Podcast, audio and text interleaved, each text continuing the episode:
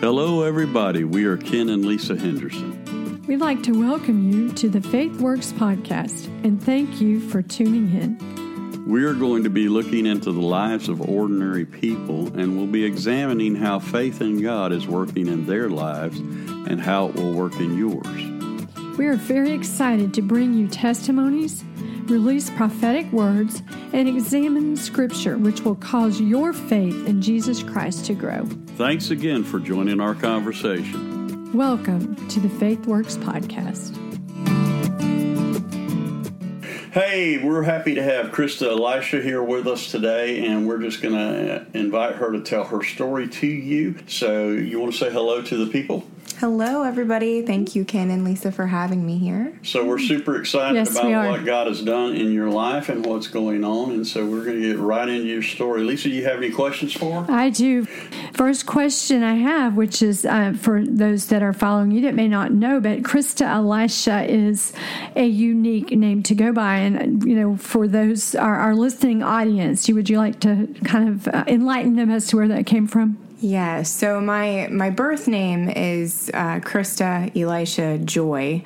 My uh, maiden name is Webb, but my husband's last name is Shram, and it's uh, it's a really incredible last name that it, it comes from uh, Jewish lineage, and it means somebody with a battle scar and a victory song. But it is not a very easy name to spell or to say. And so, because people get it wrong so often, I ask my husband, I'm like, is it okay if I just go by my middle names and for, you know, ministry purposes? And he's like, yeah, honey, that's totally fine. So, yeah, so that's my name. But but the way that um, you derived originally at Christa Elisha, because those are your birth names. Yeah. So the story of how my mom, Yes. why my mom gave me the name. Yeah. So my parents were high school sweethearts, um, and uh, they got married like right after high school. My mom and my dad had my oldest sister when they were like 16 and um, they had had a lot of struggles, you know, being young parents. Um, my mom had three little tiny ones before she was even, uh, I think she was like 20, before she was 25. She had uh, my older three siblings, and uh, her and my father almost separated for a while. And it was during that separation that my dad actually got saved and he pursued my mom.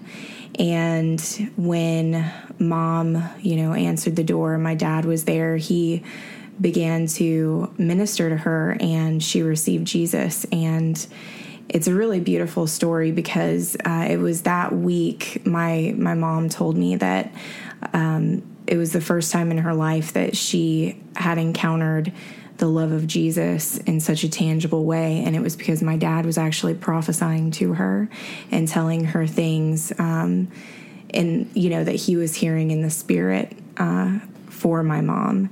And so they got back together, and um, it was that week my mom got baptized in the Holy Spirit, and they intentionally got pregnant with me. So I'm a reconciliation baby.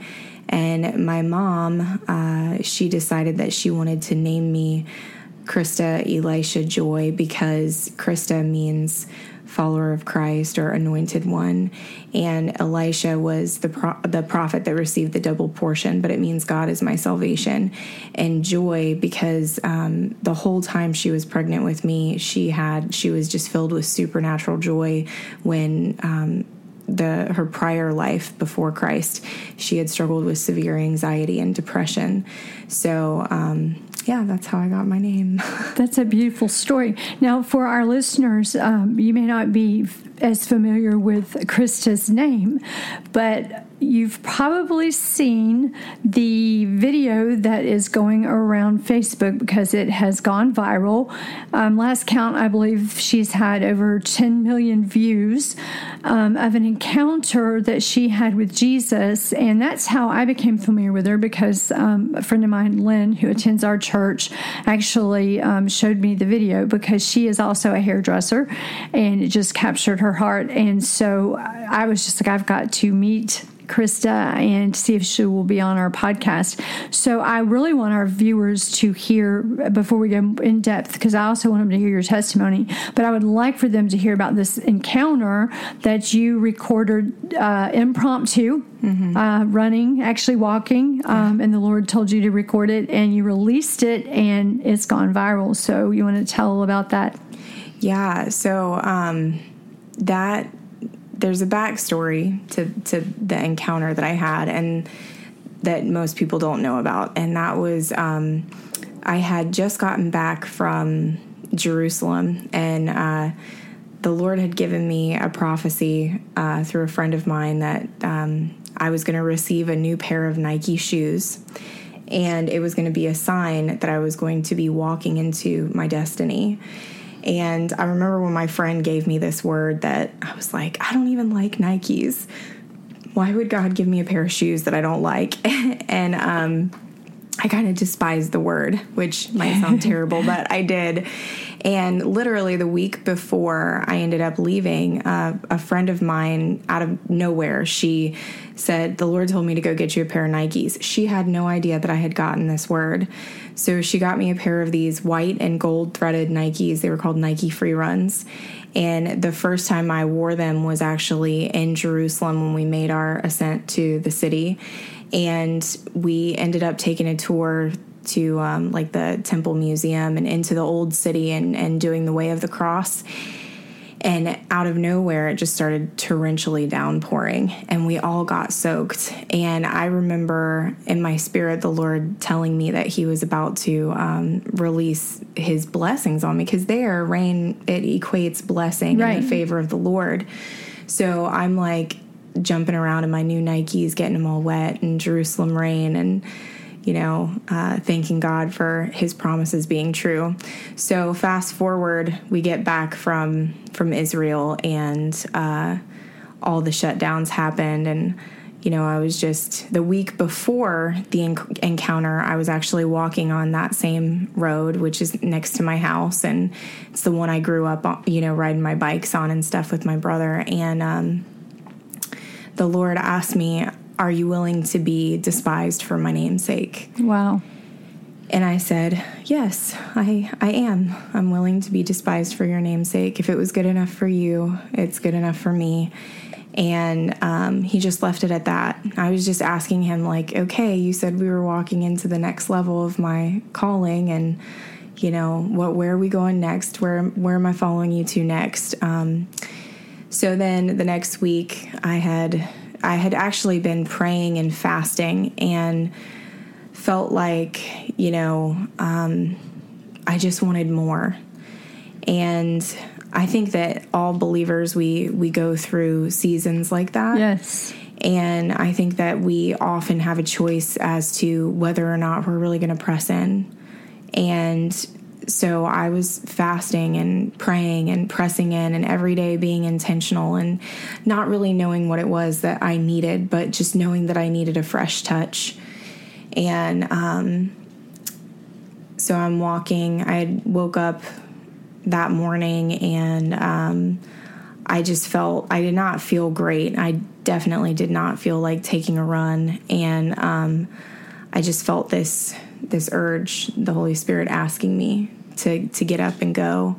So I put on those shoes that were still, you know, dried but drenched in the Jerusalem rain, and I'm jogging down the street. I was listening to a, a soaking track. Usually, when I when I walk or exercise, I, I pray in the Spirit, right, um, and and just talk to the Lord the whole time or worship and.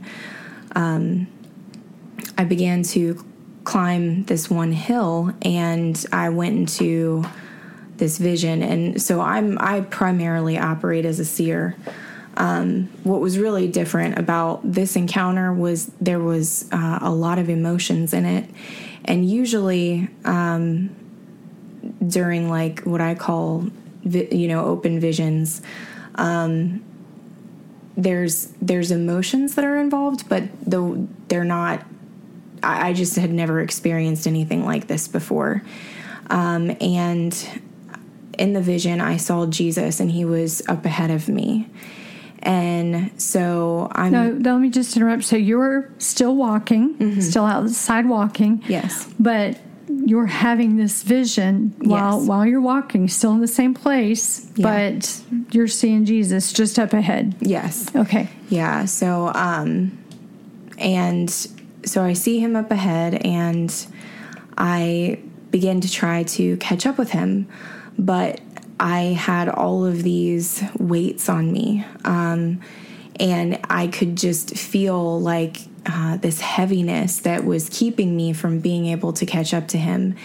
And all of a sudden, I had this uh, overwhelming feeling of desperation uh, that he was farther away than I could reach. And um, like a child gets. Um, you know, when their father is leaving them at a grocery store, and they're like, "Okay, I'm getting in the car now. Where you at?" Right. um, it it it felt like that, like I was being left behind, and that for me was probably the most um, shaking because part of my relationship with God as my Father and one of the foundational things that I understand about Him is that He will never leave me and He'll never forsake me. It's uh, I meditate on. Christ in me and me in him Right. and he loves me and I love him. That's how I um, how I engage God. So uh, that was very uh, disconcerting, and um, I realized that um, it was the things that were tripping me up were small sins, tiny compromises. Um, you know, things, lust of the flesh, uh, lust of the eyes, pride of life, that I didn't even realize had gotten in the way. And um, I started repenting, you know, like, oh, Jesus, I'm so sorry. Please forgive me. You know, I don't want to be left behind. Like, I don't want any space between us. And um, as I started to uh, bring those things in my life to the forefront, and they, to be clear, they weren't huge things. They, Right. they were, you know, not not what what most people would think is like gross sin, but they were small areas of disobedience in my life um, that had created a chasm. Um, and the discomfort that I was feeling in my life was actually the space that I had allowed to get between, you know, my intimacy with, you know, with Jesus.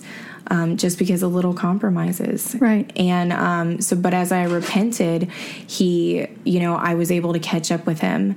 And then I got up to him and um, I, he looked in my eyes and he grabbed my hand and um, he, I was overwhelmed. But when I, when I grabbed his hand, um, the the meaning of the vision totally shifted, and it became uh, a intense, overwhelming understanding of all of the people that are in the world that have rejected His love.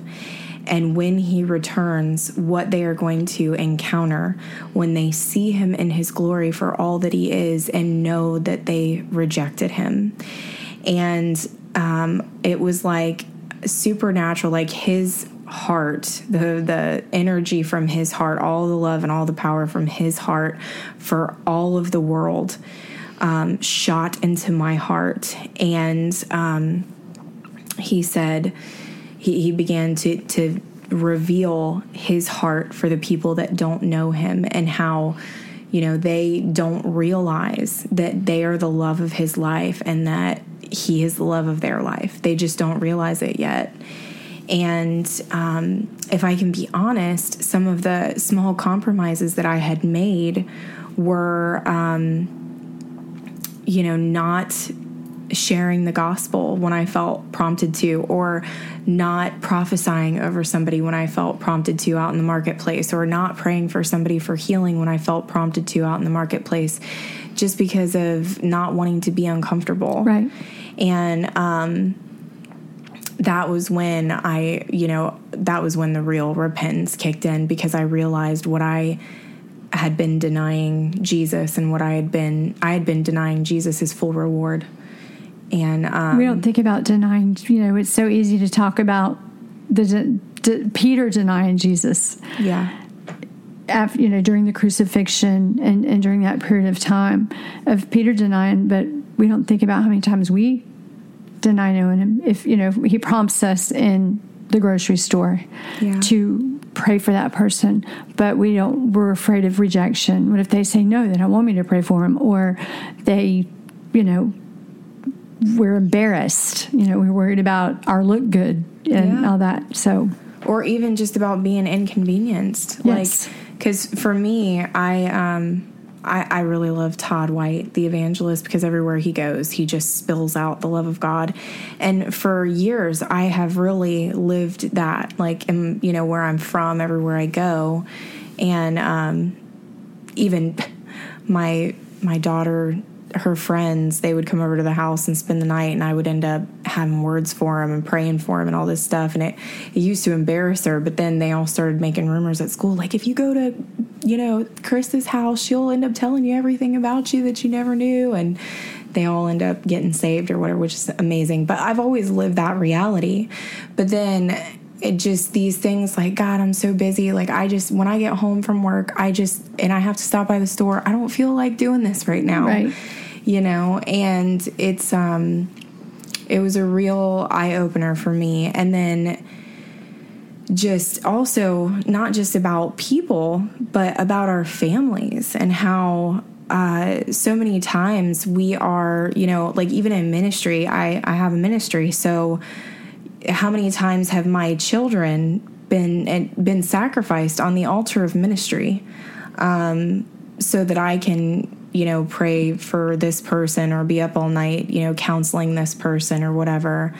Um, and then even a- after that encounter um, the lord started telling me about the brevity of life and about how he started teaching me about kairos opportune Yes. moments in time where we can reach in and we can grab destiny um, not just for ourselves but for generations and other people. And uh, my little girl she's she's 16 her name is samara and she's amazing. Um, she operates in the prophetic but she has she's a dreamer. And um, she had not really uh, watched um, that video uh, because she just hadn't. I don't know why. Probably because she didn't want to see her mom cry. It is very um, emotional, and if you have not had the opportunity to see this video, you can go to Facebook. And do you want to tell them where they can watch this at? Just as yeah, you can go to um, my Facebook. It's my public figure page. Um, it's Christa, C H R I S T A, Elisha, like the prophet, E L I S H A. Um, so you can find it there uh, on my ministry page. Make sure that the one that you choose is the one that has. I think there's. I have like forty two thousand followers because there are some fakes out there right now that I'm having issues with Facebook to have them take it down. Or you can go to to YouTube um, and you can find it. Uh, if you look up Christa Elisha on YouTube, you can find it there too. and it's it's just it's an incredible video, and you can just you see the emotion on your face as you were um, talking. And you see the what I picked up on um, was the well intensity and urgency Yeah. it felt such a sense of urgency. Yeah, and that was that was the other you know takeaway. My daughter had a dream about uh, my husband and I getting in a a white car, setting ourselves on fire, and then driving off a cliff. And then in the dream, everybody is grieving, but we showed back up at the our my ministry, the revival rooms, but we were like phantoms. And so we were there, but we weren't there. And she came up to her dad and she's like, Why did you guys leave us? And he said, We just had to, honey. And instantly in my spirit, I knew the interpretation. It had to do with us not being intentional about our family. And, um, you know, the Lord recalibrating what our priorities were. But I mean, in the encounter that I had, also, that was confirmation. But all I could see was how the world that we were in was in such turmoil, such chaos. We've got coronavirus, people fighting over masks, you know, uh, hoarding toilet paper, and uh, the riots, and and all this, you know, just selfishness and wickedness. And we even have people that are in the faith that, you know, over petty disagreements hold, you know, grudges against family members who don't even know Jesus. Like those family members are supposed to act like they do know Jesus. And I could just see all of this and how it was literally just garbage compared to the greater you know the glory of eternity and how um I, mean, really, it was like when I took Jesus's hand, I just received this. Uh, I mean, it was a supernatural download of information about how he, his, his bride, his beautiful church, was caught in distraction and uh, petty disagreements and and things that were so um, just useless and uh, how he was wanting to turn their hearts back to focusing on eternal realities. And what is the point? And you know how many millions of souls that you win if your if your family burns? You know what i mean? Right. like what why are we out, you know, feeding the homeless, but we have, you know, a, a husband or a, a, uncle that is being, uh, you know, neglected in a in a nursing home, or you know, like he gave us our families and he gave us promises for our families being saved. But if we aren't Jesus to our families, right. then how are they going to see that and so just recalibrating what was important and and showing me the brevity of life and how to count your days and make it worth you know make it count for something you know live a life of impact and and start with your family first. And then you know we love the lord our god with all our heart all our mind all our soul and all our strength. You know receive that love for ourselves then in the Jewish context, that scripture actually meant to love your tribe, love, love your people. And Jesus took it a step further and said, Love the ones that are outside of your tribe as you love yourself, um, because they were very lo- loyal to their own tribe. So, um, yeah, we're, it just, yeah, that was intense for me. yeah, well, you could tell um, just watching how intense it was. And then you said you were recording it. Yeah. So after that, um, the I heard the Holy Spirit prompt me to to video it and um, to keep it. And I'm like, okay. So I went and I turned my phone on, and I've been doing social media ministry for a few years, um, and I uh, I was not gonna record it for my ministry page. Um, I was only going to record it for myself uh, to keep so that I could g- refer to it again. But um, no, so I, I, I was going to just uh, record it for myself to keep. Uh, to go back to it whenever I needed a reminder.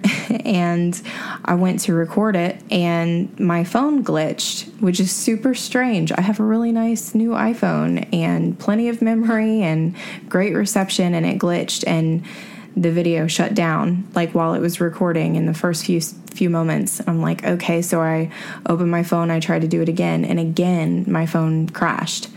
And i'm like all right lord i thought you said you wanted me to document this. And he said i did but i never said it was for you. And that was when i knew that i was supposed to make it for my video audience. And so i i did and um, that was when the whole video was successful. And um, i posted it. And i felt the lord told me to ask people to make it go viral because he wanted the world to repent. But in that moment i did not like it didn't even occur to me that the video would go viral. Wow. So i ended up getting home from the walk and sitting on the side of the house because I was such an emotional wreck and shaking and, and red and very, um, you know, just overwhelmed. And my husband walks out the back door and he's like, Oh my Lord, what happened to you? And I couldn't even talk to him. I just handed him my phone and let him watch the video.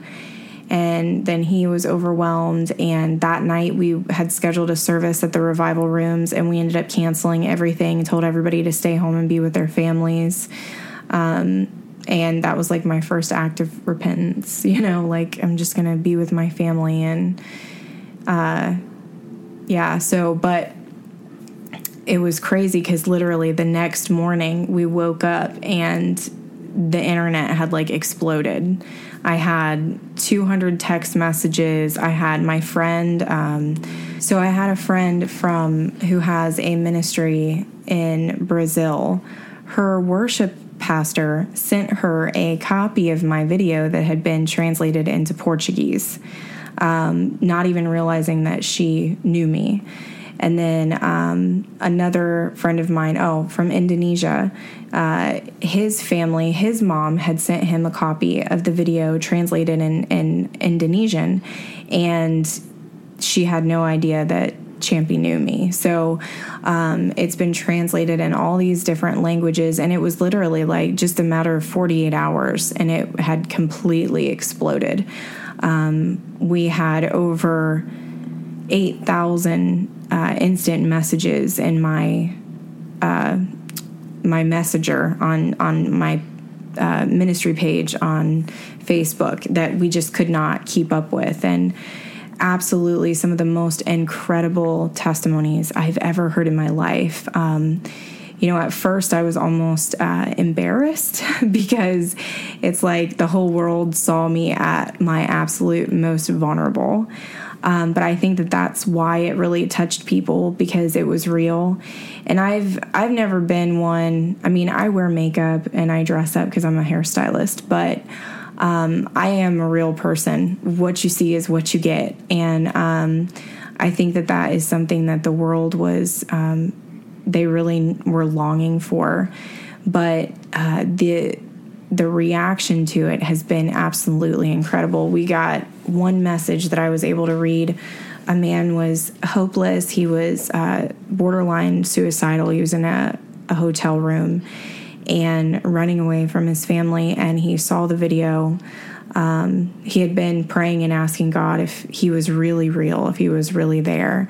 The man saw the video, was overwhelmed with um, like just the spirit of repentance fell on him. He said he got on his knees, was praying, and for the first time in his life, he felt like he Jesus walked into his hotel room and he was radically delivered, whole life changed in a moment. And so my encounter with Jesus opened up this man's encounter to literally have Jesus come in and visit him and prove the reality of his existence to him.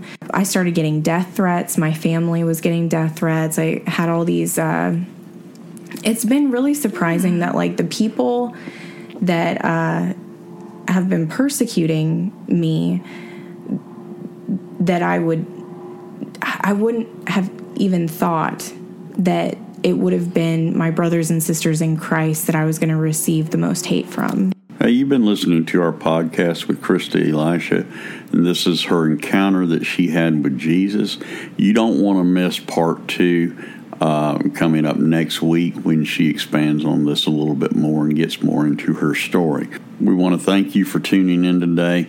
God bless you and keep you as our prayer. Lesa and I are excited to tell you that we're developing a new network. It's called CGM Network. That is Cornerstone Global Ministries Network and Cornerstone Global Media, actually. And so it's going to be on different devices such as Apple TV, it'll be on Android TV, Fire TV, Roku, and all your mobile devices.